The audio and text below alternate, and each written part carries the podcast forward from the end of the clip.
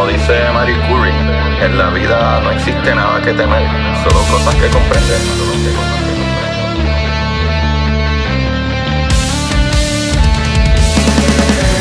Recuerden correr y buscar la manera de aprender que más le divierta.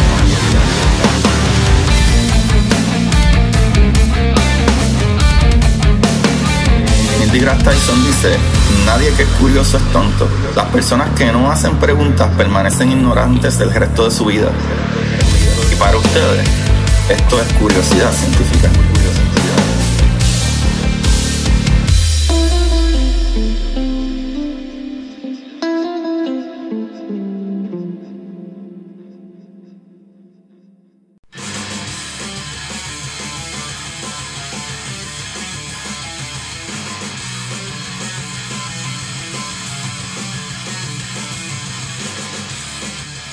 Corillo de curiosidad científica, estamos aquí otro día más en un capítulo maravilloso. estamos escuchando un poquito de música como se dieron cuenta. Eh, estamos bastante felices, bastante alegres que estamos aquí con ustedes. Y nada, mi gente, el día de hoy como siempre, o casi siempre, los capítulos de los jueves que hablamos de una persona maravillosa, una persona muy bonita, muy eh, hermosa y todas las anteriores. Eh, como he dicho antes, este, ¿verdad? Hay, hay, hay personalidades, hay personalidades de la ciencia que mucha gente no conoce o mucha gente, eh, podría decir yo, que como que uno no conecta bien los datos, ¿verdad? Como que lo que pasó primero, lo que pasó después. Y creo que estas biografías nos ayudan para, depositarnos en una etapa o en un momento, en un punto en la historia. Y creo que son muy importantes porque, mira, el muchachito que yo voy a hablar hoy, para, ¿verdad? Para los que quieran saber, para mí creo que es de los cuatro o cinco personajes que más brillan en la revolución científica. ¿Sabes? Él es uno de esas personas. Mira si este tipo que voy a hablar hoy está brutal, papá. Que este tipo es uno de ellos. ¿Sabes? Para mí algo súper brutal es que... Ok, déjame ponerlo así.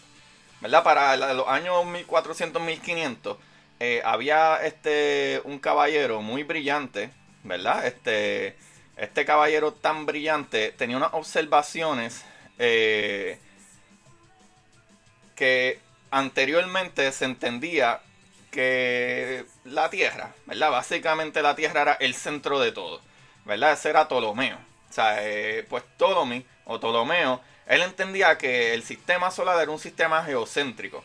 Y él creó, él creó como un modelo, ¿verdad? Este, geocéntrico, básicamente.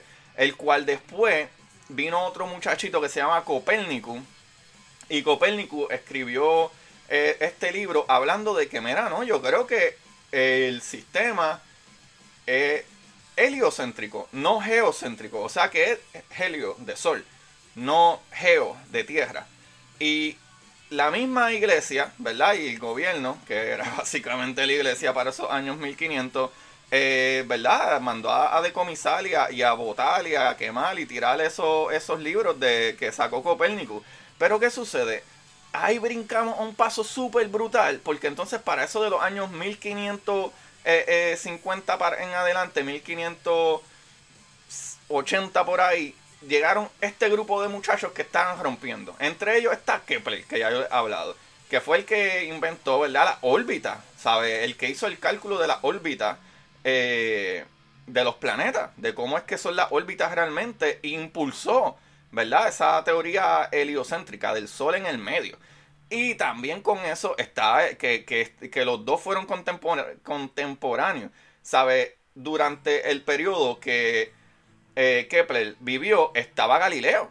Y ellos dos, incluso Kepler le escribió a Galileo en un momento y le dijo, mira Galileo, yo podría utilizar tus observaciones porque Galileo es súper famoso por, porque incluso las lunas de Júpiter se llaman las lunas de, eh, eh, ¿verdad? De Galileo. Porque él fue el que descubrió esas lunas de Galileo, por lo menos en aquel tiempo que se entendía que eran esas cuatro. O sea, que son las lunas principales de Galileo. Digo, de Júpiter. ¿Verdad? ¿Qué le dicen las lunas de Galileo? ¿Qué sucede? Kepler no podía llegar a las conclusiones de su onda, eh, eh, ¿verdad? Eh, de sus órbitas de los planetas sin, sin unas medidas y unas observaciones precisas. Y ahí es donde entra este muchachito que vamos a hablar.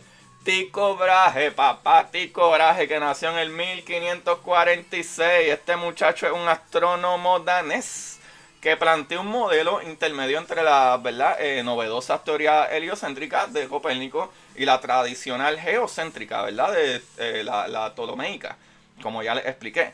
Este muchachito era el hijo mayor de un miembro de, de la nobleza danesa, o sea que este tipo era de la Royal Society. No, no, la Royal Society actually algo en específico. Pero es un chiste bien malo que me acabo de tirar. Anyway.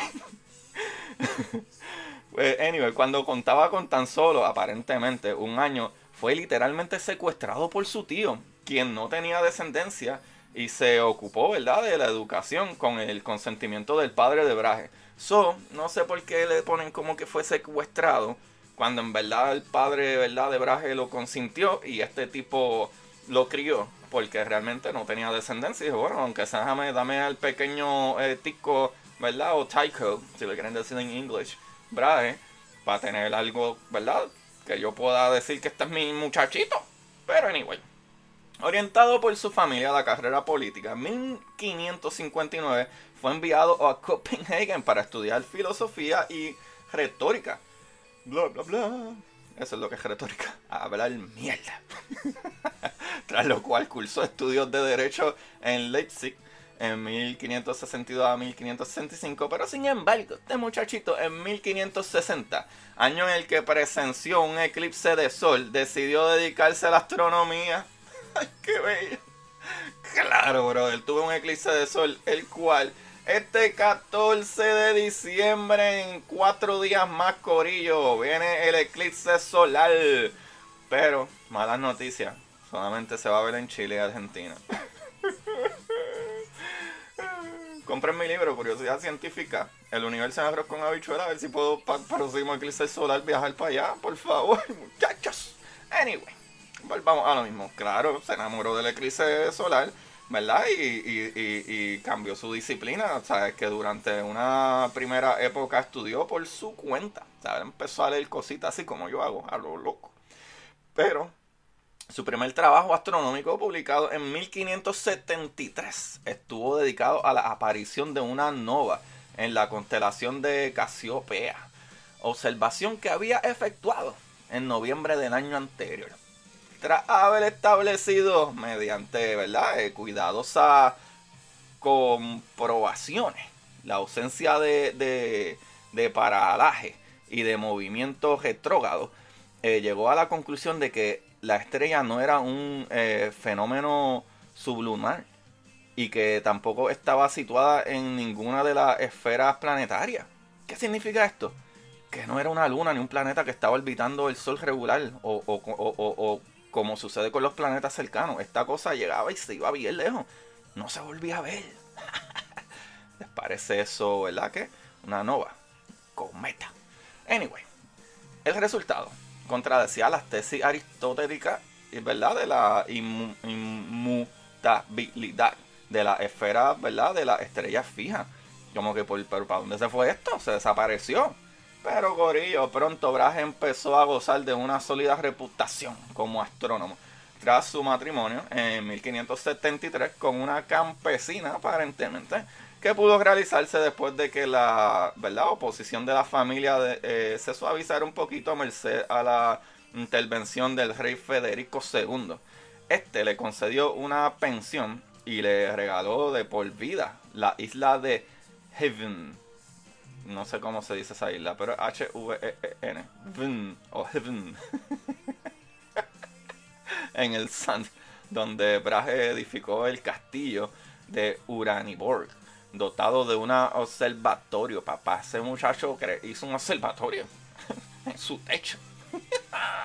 Concluida su construcción en 1580, aunque nunca lo consideró acabado, en su, ¿verdad? En su entera satisfacción lo equipó con todo tipo de instrumentos, ¿verdad? Algunos de, colosales eh, proporciones, como el caso de un enorme cuadrante mural cuya invención se le atribuye erróneamente, o sea, no fue él, pero estaba convencido este muchachito de que el progreso de la astronomía dependía en aquellos momentos de realizar una serie continuada, ¿verdad? Continua y prolongada, o sea, mucho tiempo de observaciones del movimiento de los planetas, el Sol y la Luna, lo cual, spoiler alert, es lo que nosotros tenemos que hacer hoy en día, lo mismo, esto no ha cambiado, ¿sabe? Las observaciones astronómicas dependen de mucho tiempo, ¿verdad? Observando planetas, soles, estrellas, lunas, galaxias, nebulosas, todas esas cositas magníficas.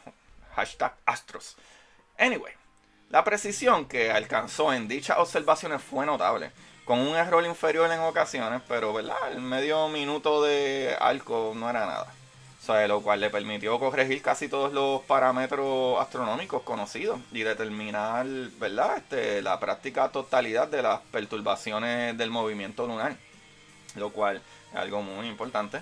Tycho Brahe es conocido por ser el instructor de un sistema de mecánica celeste que vino a ser una solución de compromiso entre el sistema geocéntrico de Ptolomeo y el heliocéntrico elaborado por Copérnico. Eh, ¿Qué es la que hay, Corillo?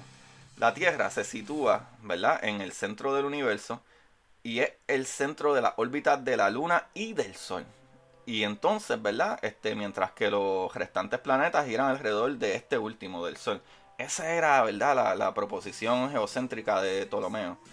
Pero en realidad el sistema es idéntico al copernicano, ¿verdad? El de Copérnico en cuanto a que los cálculos de las posiciones de los planetas arrojan eh, los mismos resultados en uno y otro sistema, pero conserva formalmente el principio aristotélico, ¿verdad? De presunta inmovilidad de la Tierra y su posición central en el universo. ¿Qué sucede? La discusión del movimiento del cometa avistado en 1577 le abrió la oportunidad de, ¿verdad? De exponer su sistema en un texto del que algunos ejemplares circularon en 1588 entre sus amigos y corresponsales. Si bien no se editó propiamente hasta 1603, en dicho texto demostró la condición de objetos celestes de los cometas, ¿verdad? Eh, contra la atribución de un origen y naturaleza atmosféricos que le hizo Aristóteles y observó que su órbita podía no ser exactamente circular, sino parecida a un óvalo. Suena eso un poquito a Kepler, ya mismo verán. A la muerte de Federico II y durante la eh, minoría de edad de su sucesor, Brahe perdió su pensión y los derechos sobre la isla. En 1597 abandonó Dinamarca y tras una estancia en Hamburgo, en 1599 llegó a Praga y se instaló en el eh, cercano castillo de Benatki gracias a la ¿verdad? Eh, acogida de, que le dispensó Rodolfo II. En 1600, un todavía joven Johannes Kepler aceptó la invitación de Brahe para iniciar una colaboración a la que dos años más tarde puso fin, ¿verdad? Eh, la repentina muerte de Brahe. Brahe murió, pero con todo, gracias a las observaciones de los movimientos planetarios realizados por Brahe, pudo Kepler culminar su propia obra, Corillo. Kepler, gracias a esos últimos eh, eh, eh, observaciones que hizo Tycho Brahe, él se dio cuenta, Kepler siguió como de contra, esto no cuadra, esto no cuadra, esto no cuadra, esto no cuadra. Y mirando sus documentos y mirando todas todo las observaciones y anotaciones que tenía Brahe, Johann Kepler decidió romper, romper por completo, ¿verdad? Con la, con la teoría, ¿verdad? O hipótesis le podríamos haber dicho ahora, de Ptolomeo, incluso Copérnico, de cómo eran las órbitas de los planetas. Y Copérnico y Ptolomeo las tenían como redondas, ¿verdad? Como si fueran círculos alrededor de algo. Y él dijo, no pueden ser circulares, son elípticas como si fuera, ¿verdad? Esto, una bola de fútbol americano, como si fuera un huevito. Y así sí cuadran, que cuando un planeta o algo que está orbitando, el Sol se va acercando más al Sol, va mucho más rápido, pasa más cerca del Sol, pero después se lanza mucho más lejos. En una órbita, ¿verdad? Eclíptica, de eclipse, no circular, papá. ¿Y tú sabes por qué Johannes Kepler logró eso? por las observaciones, papá de Tico Brahe. Qué maravilloso está Tico Brahe, ¿eh? ¿Quiénes conocían a este muchachito tan maravilloso, bello y hermoso? Qué chévere está este capitulito, ¿ah? ¿Quién conocía a Tico Brahe? Para que tú veas, hay tantas y tantas personas ocultas en la ciencia que han sido sus aportaciones que parecen minúsculas, son las aportaciones más grandes. El conjunto de conocimiento de todos los científicos y todos los seres humanos nos pueden llevar solamente a un lugar. Al futuro, papá. Todo lo que es, todo lo que es estudiar, hacer estudio, ¿verdad? No solamente nos pueden llevar hacia adelante. Y por eso el día de hoy, con esto, les quería decir de que por favor vayan a mi página de Curiosidad Científica Podcast en Instagram y vayan al link y por favor, si le dan a ese link para que firmen la petición de que se reconstruya eh, el, observatorio de Arecibo, que verdad eh, eh, se destruyó, verdad, se estaba demasiado dañado ya y se rompió.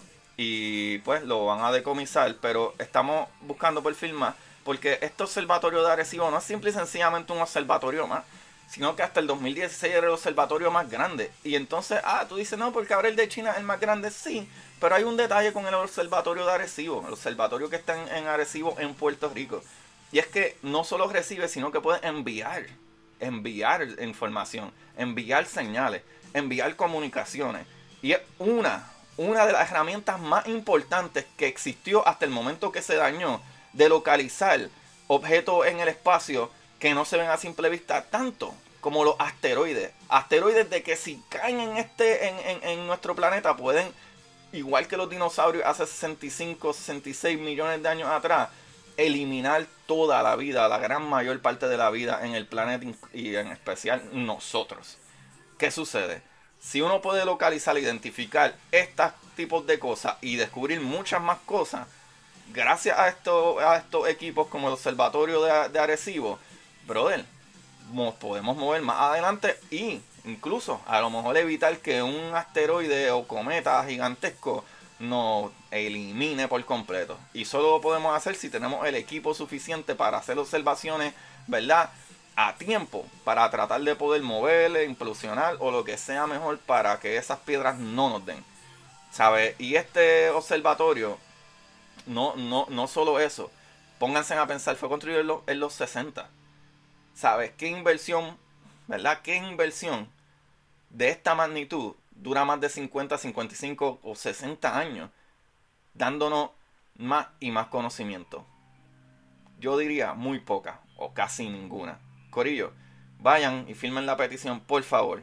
Le da, vayan a, Curiosidad Científica Podcast, vayan a, a, mi biografía, le dan el link que dice petitions.whitehouse.gov si le dan ahí, les va a salir, ¿verdad? Y le da sign now.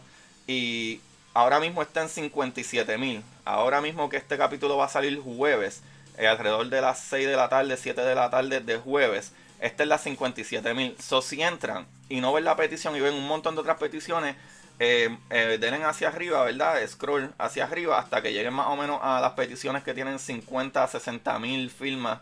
Y ahí lo van a encontrar que dice Rebuild the Arecibo Observatory. Socorillo, muchas gracias, muchas, muchas gracias. Esta información la saqué de biografiayvidas.com, de Euston96, de británica.com y ahí lo tienen. Ah, qué capitulito más bueno, con musiquita pompiosa.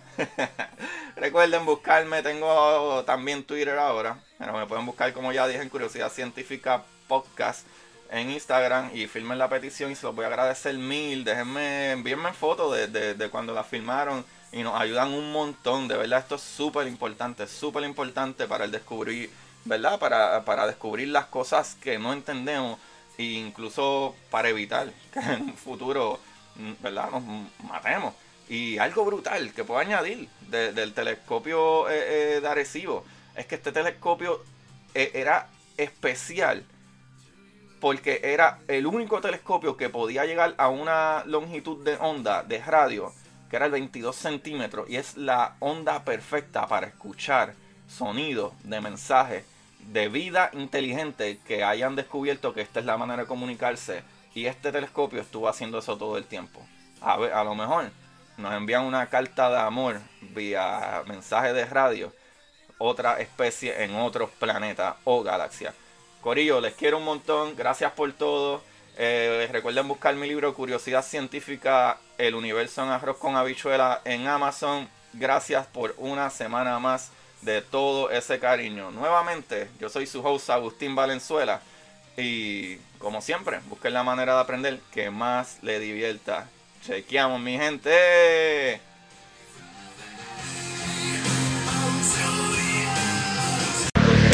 Y para ustedes, esto es curiosidad científica.